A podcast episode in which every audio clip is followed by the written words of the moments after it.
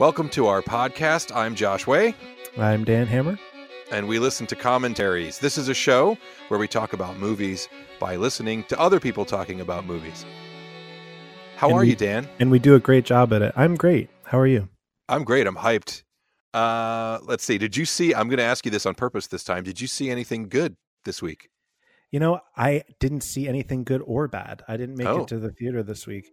I instead stayed home and watched Shrill on Hulu. Oh, okay. I'm hearing a lot doesn't about that show. It is actually really good. Really good. I like Aidy Bryant, and this just kind of shows a little bit more of her than you get to see on SNL. Oh, good. And it is a great cast of characters and a cool story. I would highly recommend it. Great. I kind of like what's happening in uh, streaming comedy lately. Maybe what happened with like TV drama of five years ago, where you it's you know just new and exciting frontiers and uh, and experimentation. We're getting like you know Pen Fifteen and and Shrill and I don't yeah know. i mean shrill seemed it read it um it registered really really real for me that in one sense you're looking at this character and she has her flaws and you're kind of yelling at her about her choices but you know that's just how real people are they make all sorts of choices that i might not Right. agree with right. And yet i still i still like them yeah so what did you see this week I have to check my AMC app because I don't remember. So maybe that answers the question. real that good huh Oh, I saw Captive State. That's why I had to look it up. Oh, I almost went to see that yesterday and and didn't. But what did you think of it? Well, I liked it, and I gave it a mostly positive uh, review on Letterboxd and on Twitter. uh, Where I on Twitter I said it was pretty good, and the director liked my tweet. That's But I- right. I also insulted. I said it was the marketing was bad, and I think maybe that's the part that he was liking because directors aren't Right. usually happy with the marketing of their movies. But it's mm. good, although it's another one of the. It's I see so many movies. If they're if they're not great, I tend to. I guess I'm really generous in the movie going adventure because I like with uh, Cold Pursuit. I came out saying, "Yeah, no, that was good. That was really good." And then the more I've lived with it, I'm like, eh, I don't know. Captive State is interesting. It's an original science fiction concept. It's uh, very serious and it's very intense and it's challenging. It doesn't spoon feed you. It doesn't give you what you want, but that's also kind of its weakness, I think, because it's it's to the point of being dour, and you just have to be on board, or you're not going to have a fun time. I mean, is it an interesting premise? It is. So what it is is the uh, it's an alien invasion movie, which we've had you know way, too many of probably, but it's an it's a kind of a new angle where it's ten years later, and so the invasion already happened. We don't see any of that. We just see uh, our world, but it's kind of the way it. You know, there's there's this group of world politicians who kind of came together in a in a sort of a show of unity, but they were basically surrendering to the aliens, and so they are kind of the go between between humans who are now kind of fighting in the streets, and then the aliens who treat these politicians like a favored class, and then Huh. it's kind of about uh, some freedom fighters, eh, which is an interesting thing to not have the novelty be oh we're being invaded and this is what the alien looks like and whatever it was a lot more about the politics and the fallout and all that Yeah. So I mean, that's kind of the world we live in right now, where the bad stuff has already happened, right and so now we're just living in it. and it's about the complicit wealthy Right. elite class and everybody else who's just calling each other uh, various names on Twitter. Yeah, Right. And I'm just kind of going along with all of it. uh, that's so. I guess that's a tepid rep- recommendation on Captive State. I'll probably end up going to it. Um, I've sat through so much worse lately. There, you know, Serenity, Yeah. horrible, horrible Yes. film. Yeah. What was the one? What was the one with Keanu? Not too long ago. Oh, replicas. Yeah, maybe. I kind of I enjoyed that because that was so bad. I never caught up with that one, but I will be streaming it at my first convenience. Oh yeah, it's real bad. Sounds great. I mean, it just it, it sounds delicious. I was maybe gonna go to uh Five Feet Apart because I Oh, was yeah? hearing good things about the the actress's performance. I mean, I Mm-hmm. assume the actor's probably good too, but I heard, yeah, I heard that they're both stars, and that's that's really all I'm hearing about it is performances. But that's you know that that can do it. That's good. you know, is it just like the Fault in Our Stars again? Is there a fresh take here? I don't know. Is it just that they're both ill with the same disease, and they, they literally can't be within five feet of each other. I mean, that seems like pushing daisies without the charm. Yeah, You know, yeah, it's a bummer that they're ill. Yeah. Um, hey, but also this week we get to see. Uh, well, I get to see us. I know you're going. I'm- to, I, I'm going to see us on. We're going on Saturday morning excellent. because that was the one window of time. So the next time we figure out. speak, we will have both Yes. seen it. we will have. Us And I'm a- I'm a fraidy cat. I mean, I'm not really. I love horror movies, but I still have this thing from childhood for like loud, Mm. visceral horror in the movie theater. So I'm making myself go because I really want to be in on this one.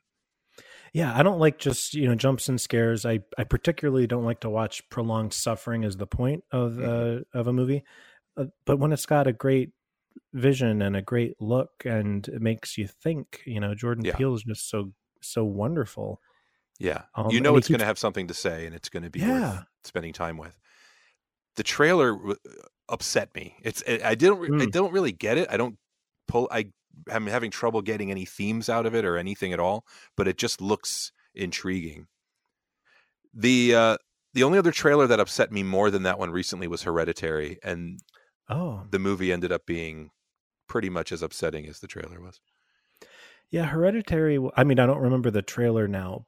Um, it, it was upsetting in, in the best way. That was a that was a great movie. Yeah. And I don't know that us will be as will be quite that out there in terms of the horror. I think it'll be a little more of an allegory and a little more like a thriller, but very excited.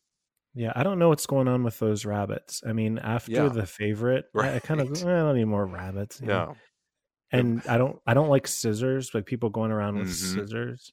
That doesn't seem like anything good comes of that. Unless it's Edward Scissorhands and he has a heart of gold and he's using it to make friends, but But that, that that doesn't seem wrong. to be what these folks are up to. no. They they seem kind of sinister and nefarious.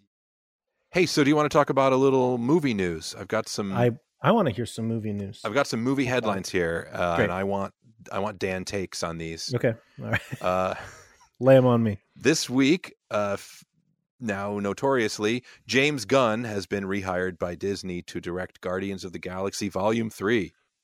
I read that. So, um, just get me up to date. What were his crimes? Okay, so really to do right by him, a long time ago, upwards of a decade ago, he wrote some, he was kind of a Twitter troll, and he wrote uh, some really offensive jokes in tweets on topics that are considered taboo, pedophilia, and stuff like that. Mhm. And, uh, but somewhere also in that last decade, he had actually uh, owned up to those tweets, apologized for them, wrote something, and I think Variety publicly apologizing and say that he he was working on himself and whatever. So fast forward to last year, I guess it was, uh, when alt right uh, I don't even want to say the guy's name, an alt right uh, provocateur dug up these Mhm. tweets again and started a campaign uh, to get him fired, and it worked. Disney it was enough noise from these uh, alt right types that they kicked him off the project, and then here we are now. They hired him back. Yeah, you know that makes sense to me.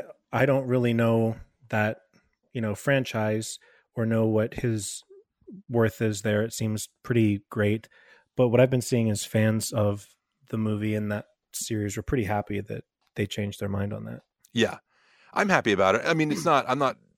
I, I get what's going on. I mean, they're building uh, the second Guardians of the Galaxy attraction at Disneyland right now. So Right. this is a bit about business as much as anything. They need that franchise with you know with this Avengers movie that's coming out next month. Kind of represents the end of this big phase. So they need something to keep this going so that people are still excited and about the uh, the franchise. So, and I personally, Guardians of the Galaxy is they're probably my favorite sub series of Marvel movies. And mm-hmm. he's he's a good filmmaker. He made weird, quirky horror movies before he was working for them. He made a movie called Super with Rainn Wilson that I didn't love, but he made a movie, a horror movie called Slither that I enjoy very much. With I probably saw Slither. Elizabeth that sounds like Banks a- and Nathan Fillion, Yes, that sounds ex- like exactly the sort of Like, movie that I'd go to. a lot of little slugs crawling inside people, and Michael Rooker Right. becoming this big bloated, you know, prosthetic monster. It was fun. It's great. Yeah, like I love to cancel people. You know, I'm all I'm all in on cancel Mm-hmm. culture a lot of the time. I mean, this kind of sounds like no one was really offended. It sounds like No, and it was- someone yeah. at, at this point, Right. And someone just made a bunch of noise, and I can't imagine the stuff that I might have said 10 years ago. And, you know, Sure. I mean, I can tell you, I can call it up. We, we have the message threads going back. Oh no. I'm like a little torn right now because I kind of want to cancel myself, but also, you know, Sure. I am myself. That sounds like a, a relief, actually, to to be to cancel yourself before anybody else can. right. But yeah, Right. it was So a, I- it was a bad faith move by some idiots. You know, it was not a Right, legitimate. exactly. There was no real concern. Right. It wasn't that someone who had been harmed by the sort of content that he put out there was calling for this not to happen. It was for someone who say, "Hey, you need to be offended by Right. this." It was a chance to take a, uh, a a prominent Twitter liberal down a peg. That's all Mm. it was. And you know, a lot of them could use that, but this time, Right. no. I'm kind of I'm kind of okay Right. with it. right. But I want to see this movie, so I'm happy that this is uh, gone this way. The good. interesting Well, thing now, not to get back into the DC Marvel thing that we got into last week, but uh, he, in the time that he was fired, he got hired by Warner Brothers to make the sequel to Suicide Squad. And apparently Hmm. that's still happening. So he's actually now directing major sequels in both the Warner Brothers DC comics and the Disney Marvel comics universes, which is unprecedented. Right. So when the alt right closes a door, Right. Yeah. as they say, Right. That'll say. Yep they open a window if they had one in the basement apartment where they live. Right. Exactly. It opens a uh, it opens a Reddit tab. Yeah. All right. Well, Um, well, well done. all right. Thanks. Well, I have two more headlines, but one of them is really stupid. One of them is that the child stars of Tim Burton's Dumbo uh, accuse Colin Farrell of filling the onset swear jar. That was Oh. definitely worth. I mean, is that is that is that a surprise? I know. I Why did they have it on said swear jar? And wouldn't the kids just be swearing too? Like, It sounds like what I there was think of- some kind of a corporate mandate. We got to have some Dumbo content. What do you say about Tim Burton's Dumbo? right? Let's interview the kids, and maybe that's Except just no one is looking forward to being No. depressed. no. That sounds so sad. Like the cartoon, it still makes Yeah. me sad. I don't want to go Well, the watch cart- it. I certainly don't want Yeah. want to watch an actual adorable elephant And then the life. thing that gets me is I love Dumbo, and it is heart wrenching, but I- it's a it's nice and short. It's animated. It's beautiful. Mm. Tim Burton is going to add so much lore. He's going to make it convoluted. It's going to have so much CG. It's going to be long. It's going to have weird tangents it doesn't need to have. Uh, not preemptively not a fan. Yeah, well, we'll we'll return to it. Probably. I'm sure at some Sure. point.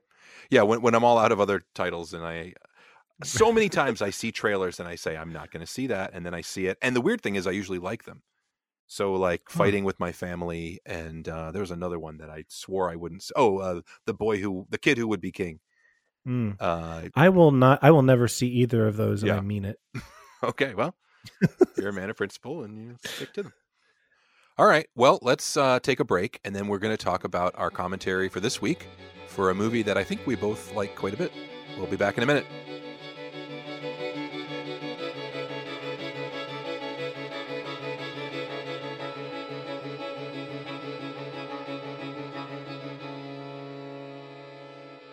Welcome back. This week we're talking about uh, the commentary track on the Blu-ray for the Damien Chazelle film First Man.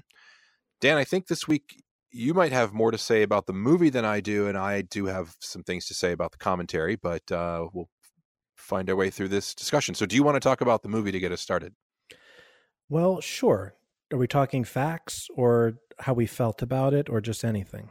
Uh, yeah. What's your? I guess what's your relationship to the movie? Before we talk about the commentary, uh, we'll we'll just say a word about what what. Sure. I- really liked First Man, and I think it didn't get a fair shake in the industry this past year. I thought it was kind of a sad um, piece of the award season story that, you know, Chazelle's at the top of his game. You know, he's going to be nominated for an Oscar every film he does. And this is a space movie that to me is quite unlike other space movies. It's beautiful, it's quiet, it's a really wonderful, intimate portrait of Neil Armstrong and how his grief guided his career trajectory, the relationship with he and his wife. And to me, it's a sort of movie that in the 90s or the 2000s would have been the best picture winner or certainly a top contender um, back to the days when films could actually get you know 12 13 14 nominations. It ha- you know it had it in every category. Mm. and then it was just sort of singled out as a of the, the wrong virtue signal for the GOP and they're saying if you go to this basically you've betrayed your place on our team. Um because there was you know not that flag inserting moment. Right and it underperformed in a in a very interesting way. You know, it was projected to make 20 million on its opening weekend and it only made 16 hmm. and 4 million short um, if you consider an average ticket price, you know, how many seats are we actually talking about? You know, a few hundred thousand and I could certainly see that being represented by people on the right who don't want to betray their team. Yeah. Um and somewhat ironically, I feel like you know, good old fashioned 1960s white man forward Americana legend should have appealed to that crowd. You know, much like almost like American right. Sniper did a couple years ago and became the top grossing film of that year. But ultimately, yeah. the domestic box office was, you know, under 50 million and didn't even hit the budget number. It did, you know, worldwide, but yeah. Um, another yeah. bad faith attack, really, because uh, it makes it seem like this is a bunch of you know leftist millennials who are trying to like twist the story and it, I mean, this is a movie made in conjunction with the families and then with NASA, and the accuracy was, it was the thinking behind the the way they handled the landing and the flag moment was more about kind of universal appeal than it was anything political. So that was very unfortunate. And it was about his inner life yeah. And, you know, the thought of maybe what did he do when no one was watching right. on the moon? Um, I think that it was just a fascinating take and yeah. haunting and beautifully done by all of the creators. And you don't have to like it if you don't like mm-hmm. it, but it was attacked on the left as well because it's mm-hmm. about a white man and a group of white men, which it actually kind of was in mm-hmm. in the 60s not to discount that you know the place of other people there but in the case of this story, it really was about Neil Armstrong, who was a white yeah. man. I remember some criticism too about uh, Gosling's performance, kind of stoic and internalized. But I mean, he's playing an astronaut and he's playing Neil Armstrong. Yeah. Um, I I saw Apollo 11, which is amazing, the IMAX documentary that's all actual 70 millimeter footage of of the uh, the moon launch and all that and has lots of footage of Armstrong. And he's a little more smiley than Gosling, but he is very much, you know, these guys were hired because they could internalize. They were analytical. They would not be emotional in response. But that to me was the key to the power of this movie is that you, you don't have people playing out wild emotions in the foreground with their acting and their gesticulating. You have it all internalized it's in the score it's in the subtlety of, of of his face and the acting and then it's all in that moon landing sequence it's it's beautiful it's powerful. Yeah it's and it was such a surprising year the way things all shook out because after it missed its expectations at the box office it was almost like everyone decided it was a loser. And yeah. i mean films that have done way worse than that have gone on to do way better in the awards circuit. And awards aren't everything, but they are kind of the story in the industry that year. And when I consider the Globe nominees, let's say, where you've got Bohemian Rhapsody winning Best Drama at the Golden Globes, you know, and Green Book in for comedy, it's very interesting yeah. category placement that there just isn't room for a film like that to take a win. I also we, there's this kind of thing I think we're coming out of. I don't know. Maybe we're still in it. Maybe I'm naive, but this uh, this need to have an authentic film of every recent historical event so that we can feel mm. like we've nailed it down somehow. And I just uh, that's one of the weird things we'll get into about the commentary too is that they have a lot to say about the accuracy and they're constantly insisting on the accuracy, but then also kind of tipping their hat to what they had to change. I I feel like we just kind of need to let that go and acknowledge that that's kind of a of a smokescreen anyway. I mean, you're always seeing a subjective, artistic, creative uh, just because the the film techniques make you feel like you were there, and that to me is one of the uh, apart mm-hmm. from the emotion and the performance, it the the white knuckle terror of being you know, there's nothing glamorous about space travel in this movie. You cannot believe that people actually willingly got inside those capsules and and went on those missions. Right. It always seems like it's so sleek and it's state of the art and it's the future when you're looking at any space movie. And that was the accuracy that I think they captured, or what I imagine is the accuracy. Right. Maybe they made that up too. But just from the opening sequence of it just being so jarring and rattling, yeah. and it's unlike other space movies. I, to me, it took a step forward. So the commentary track participants are Damien Chazelle, the director, Josh Singer, the writer, and the editor, whose name I believe is Tom Cross. That's what I wrote down in my notes. Okay. And uh, at first, Chazelle kind of takes the lead, but I felt like eventually the writer uh, kind of dominates this track, at least with his personality. You know, we had a very interesting thing last week with Cabin Boy, where it was this kind of moratorium, this kind of autopsy, this uh, shameful revisiting of something bad. This is a uh, a big movie being revisited now by the people who just made it.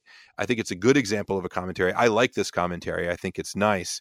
It's a little bit. Um, it's not as the dynamics were a little harder to read. These guys seem to respect and like each other, and it might be a little dry. You act, you really have to be interested in the movie First Man to want to get through this thing. But there, as we go through, I'll point out a couple of things. There are some things I guess I'll call them commentary tropes that that appear here. We'll collect them as we go, and then we'll kind of tick them off as we find them. But um, I know overall, do you have any impressions of this commentary before we get a little more specific? Well, I think that what you said is right. They are doing it and they're being professionals. And something that kind of crossed my mind as I'm listening is I'm wondering where the like emotion is between the three of them that was so clearly present in their work. These people yep. are artists of depth and at the same time i mean they almost spoke like they were in a nasa control room i felt throughout yeah. and very very matter of fact i found it difficult to distinguish at times who was doing the talking hmm. unless they were talking specifically about the, right. the matter of craft that they were that they were yeah. giving to the moment they were discussing here's how I kind of tracked things uh, in terms of the personalities. At first, for the first 20 minutes, maybe 30 minutes, I was writing down, you know, very straightforward, uh, no real dynamic, a lot of respect and, and whatever. But then I started to pick up on a dynamic as they went. And maybe this is just the number of, of commentaries or because I, this is my second time listening to this commentary also. So that might, um, I know that's insane, but it's true. Uh, I feel like the writer has a, str- a type A personality, and so they end up spending a lot of time talking about what changed between script and movie. And it's all very friendly and they pick on each other, but more more than once the writer says something like, "Yeah, you threw out what was in the script and you did something different here." Mm-hmm. I really love it. It's really great. And I wondered if that was a little bit of a you know, his way of kind of just bringing it up, airing it out. Yeah, I think the writer led the discussion for sure. And I liked the editor. Uh, the editor seemed like he was on his own plane. He didn't realize, for example, that Claire Foy is British, which I kind of love. Right. Yeah. That you're right. just here, you're doing your work, you're receiving what comes to you, and you're taking what you see at face value. You're not um so into the world of entertainment yourself necessarily that you would right. recognize that a you know fairly prominent actress right now. Yeah. Um is of a of another uh and that's a, re- a good opportunity to talk about something that uh, as someone who has listened to many many audio commentaries when you get the technical guys the vfx guys the editors the sound guys you're kind of in a different world these are not mm-hmm. people who are red carpet award season type people these are the guys so these are the guys who refer to movies as shows you know right. or or or they call the studios like disney's and warner's like they just have a whole different vernacular. They think about movies differently. It's a job they get to work on a product, to work on a, uh, you know, to do their craft. And they just kind of show up and, and they love actors and writers and stuff, but that's just not their world. They're supposed to cobble this actual film together. And that's an interesting thing that I think there's less and less of. A lot of commentaries now are, are, are mostly actors and directors, but uh, on, on a lot of the old special effects movies, you'd have like a track where you just have the technicians, and that's kind of the vibe of those. Um, two right, two commentary tropes that I want to use this uh, as an example of are hyperbolic praise of actors. Um, in commentaries, actors can do no wrong. The the older and the more kind of Hollywood people are, the more ridiculous it gets. But that was something I picked up on in this one. Well, I mean, what are you going to say? Right. You know, Ryan Gosling, you know, that one day is kind of kind of an asshole to me. Right. You know, no, he's he's a No. really good actor. Yeah, right. Did, did his job. He's a consummate pro. But uh, the other one is at the end of the commentary, ev- almost every commentary, when you get to the end, they're like, well, if anybody's still listening to this, and then they kind of make jokes about, uh, if you're still here, I guess uh, we'll tell you a couple more. Like it would, like it's it's normal to listen to the commentary, but listening to the whole thing is something that nobody expects you to do. I guess. Well, it's like what they should do at the beginning with that logic is, well, if you're listening at all, here we go with the Right. commentary. Right. You know, well, if someone's there, they're there, and if They they're should- not, they're yeah. not. I thought it was interesting because I actually had like five notes about the credits. Oh, really? that yeah. yeah. that I felt there was a sudden change in tone when they hit the credits. Um, at first, when they start to run, they're still yammering on whatever they were talking about, like they don't realize it's over, and then Right. suddenly a change in tone where they're laughing, they're kind of being a little ironic with each other in a way that I hadn't heard earlier. Yeah. Like personalities were coming out, and then they're kind of talking about how well, you know, we put this awesome you know, com, you know, historic communication audio, you know, from NASA at the very end Right, of the right. credits as like a special treat for Mhm. people who would stay through the credits. And like with a slow rolling credit, I mean, it, it is a wonderful score. I'll give, I will give it that. But I am not a credit stayer, you know, through the end. I don't care if I miss a big piece of information or, you know, some joke. I just want to be done when I'm done. Mhm. But if people want to stay for the credits, good for them. And they were just so proud that they Yeah. had Right. the audio of these comments. Like because they were so excited about it, I held on Right. to the end, to the very end. Yeah. And then I'm just like listening, and it's just like beep, It was- beep. It's like the fuck. Right. Like? So yeah, I guess um, we can compare notes a little bit. There's just a few things that I um, I liked the theremin talk. It was a little bit of a crowded commentary to begin with, but I kind of wish that Justin Hurwitz had been included at least. Maybe edit. You know, sometimes they'll edit in multiple parties and they don't have to all be talking the whole time. But it would have been nice to hear from him. I think he was on the La La Land commentary, if I remember correctly. But it's it's an amazing score. Right. I mean, for La La Land, that was so much a central part of the story was the score. Mhm. But I feel just as much for this one. To me, it's an all-time favorite and successful Yeah. film score. It was creative and weird and different, and it just set the mood for the um kind of ghastliness. Yeah. It's what they were going harrowing. It's it's Yeah. really it gets me every time I hear it, and I love the choice of the theremin, which is thematically uh, because I guess he takes an, a record of theremin music with him on in the capsule, but uh, just the Hmm. choice of that instrument, which to me always sound. I mean, it's usually used in a silly way to invoke space and you know 50s monster movies or whatever, but using it in that kind of stark, lilting way, to me, it always sounds just enough like a human voice that it like Mm. it really just pierces me in the heart and i i, I love that part of the score uh, uh, to me at this point they i feel like chazelle and hurwitz are the the you know what steven spielberg and williams were in the 70s and 80s like i just can't wait to see what they do next Right. I mean, can you imagine if this had been, or something like this for the time, had been a Spielberg film in, Yeah. you know, 96 or something Mhm. like that? I mean, I guess that would have been right after Apollo 13. right But that would have been was there- just like Spielberg, just like Yes. Spielberg. totally right Got to that- one up Howard. cute one howard yeah check this out how has there What should I not been an apollo 11 movie yet that's I don't know. crazy i mean besides the one that stanley kubrick made Well, there is that. Yeah.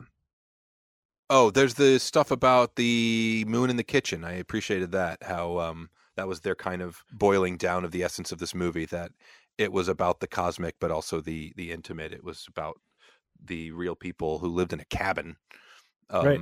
and their the unbelievable anxiety. And that's this whole story is just this amazing achievement that was uh, accomplished by normal people, and the fact that moms and kids were just expected to sit home and wait for them to come back. She was strong as horseradish. That's right. I yeah, I thought hearing them talk about the movie was interesting and because of course it's their movie and they've done a lot more thinking about it that than I have, they were able quite easily to put into words what I drew away from it, you know, in fits and starts as a viewer about how really the real mission is about landing on earth and that's the newness like you say about the kitchen. Like yeah. in throughout there's always something new going on. There's a new challenge or a new home or new neighbors the same way that for most people landing on the moon would be disorienting or a brand new experience almost for neil and his family they're going through you know a new grief even right and for him he needed to go away but really it was his ability to land on earth and be present right. with his with his family was what the mission was really about. One comment that they made that I found interesting was that they had to, I think, uh, quote, streamline the tragedy. That they actually removed some tragic events from his life because it just seemed too much. It seemed like they were piling it on for dramatic effect, and pulling back actually made the story more digestible. Uh, there's a whole scene which is actually on the Blu-ray where their cabin burns down. Right. Um, and it wasn't really necessary. It you know it's a self-contained scene, but of course the denouement of the whole uh, tragedy of Neil Armstrong is the the crater scene, the moon scene. They essentially admit that they made up the bracelet scene, but they kind of make their case for justifying it by saying enough people think it's a nice idea of the of the real people, the family and the other astronauts, that they right. felt I mean, justified. That's the best kind of license you know, yeah. they said the really the story is a ghost story and there's death looming everywhere nearby and that's kind of what the moon landing is supposed to be about like you've landed in this ghastly place and that's where he's going to have his catharsis with yeah. his daughter and that would make a lot of sense where he walked over to this place where he wasn't supposed mm-hmm. to go and no one knows what or if he did anything there and if that were going to be a moment where he could leave something of hers there so as to always be able to look up and feel a connection to her, yeah. I can understand that. Yeah. Yeah. And it feels, I don't know, it feels artistically right. It feels correct, uh, whether or not it's in the realm of true, especially given how authentic and kind of, you know, by the numbers so much of the recreation is that, that, again, that feels like a, a Spielberg flourish right. where you have yeah, to have that emotional punch uh, at the climax of the story and it worked for me. Yeah i mean i'm okay when they make a biopic of my life to show me doing something beautiful and generous of soul right. um even if right. it didn't happen. Sure. I'll, well, it's, I'll it's good to get say, that out there. Mm, yes i remember that. Mm. is that like a new kind of medic alert bracelet that tells whether or not it's okay to invent episodes in your biopic. Right. It's okay if to uh, if they have something like that, I'll I'll totally sign right. off on that. I have Donate too many uncles. Organs. I have too many uncles. It's okay to composite them into one character. It's all right. Nick and Steve. it's just my uncle Reeve. uh all right, wrapping up. Do you uh, what do you think about this commentary? Do you recommend that people listen to this commentary? Is it justified and existing and worth listening to? It is absolutely justified and existing, and it's an excuse to watch a really great movie again and hear the people just sort of describe their process. You know, they're I don't, you know, get too much into the mundane trivia, but like the idea that the screenwriter sat down and wrote 40 pages of additional dialogue for mission control agents because right, right. all of that murmuring it couldn't be improvised. Yeah. You know, the screenwriter is responsible for this. Just the the heart and the soul and the time and all the beauty that they poured into this and to hear them talk about it for themselves, I thought was really great. What did you think? I enjoyed it very much. I think they don't make as many, uh, you know, commentaries might be a dying art, especially as a uh, mm-hmm. as physical media begins to disappear. Man- Blu-ray player manufacturers are dropping like flies, so this uh, might be the last decade for physical media, and uh, they're not likely to start including this kind of stuff on streaming services. They do a little bit on some of the Disney movies anywhere stuff, but uh, anyway, yes, I very much enjoyed this commentary. I think it's worthwhile. the The movie is absolutely worth watching, and I feel like the commentary did what it should in kind of uh, expanding the the world of the movie and and giving me a glimpse into the the decision making of the creative people who made it, and I appreciated that very much. Uh, we have been Josh and Dan. You can follow us both on Twitter and Letterboxd. Our theme music is by Jonah Rapino. That's our show, and until next time, we'll see you in the special features. Goodbye.